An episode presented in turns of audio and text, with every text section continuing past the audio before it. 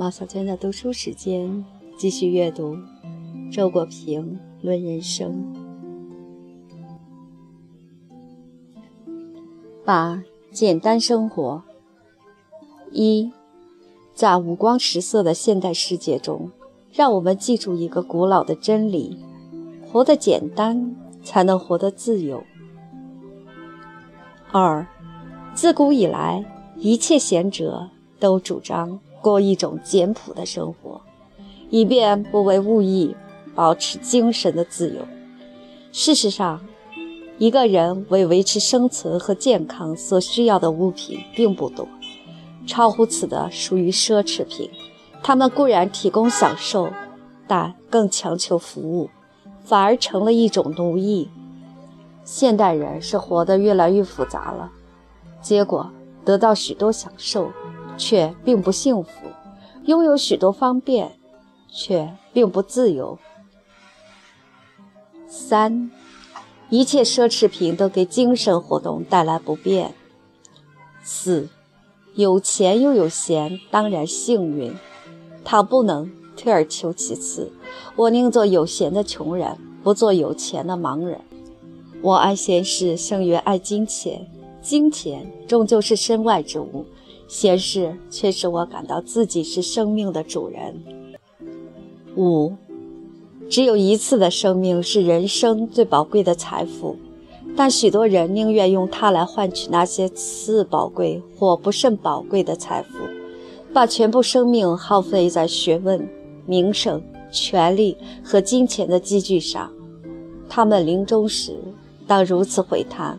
我只是使用了生命，而不曾享受生命。六，人们不妨赞美清贫，却不可讴歌贫困。人生的种种享受是需要好的心境的，而贫困会剥夺好的心境，足以扼杀生命的大部分乐趣。金钱的好处便是使人免于贫困，但是在提供积极的享受方面。金钱的作用极其有限。人生最美好的享受，包括创造、沉思、艺术欣赏、爱情、亲情等等，都非金钱所能买到。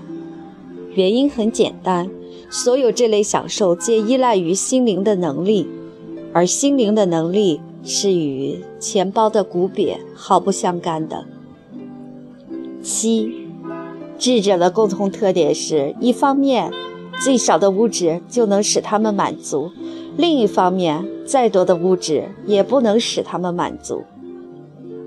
八，一个人可以凭聪明、勤劳和运气挣许多钱，但如何花掉这些钱却要靠智慧了。如何花钱比如何挣钱更能见出一个人的品味高下。九，金钱。消费、享受、生活质量。当我们把这些相关的词排列起来时，我忽然发现它们有一种递减关系：金钱与消费的联系最为紧密，与享受的联系要弱一些，与生活质量的联系就更弱。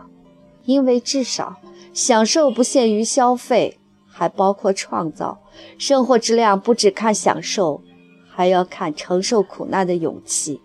在现代社会里，金钱的力量有目共睹，但是这种力量肯定没有大到足以修改我们对生活的基本理解。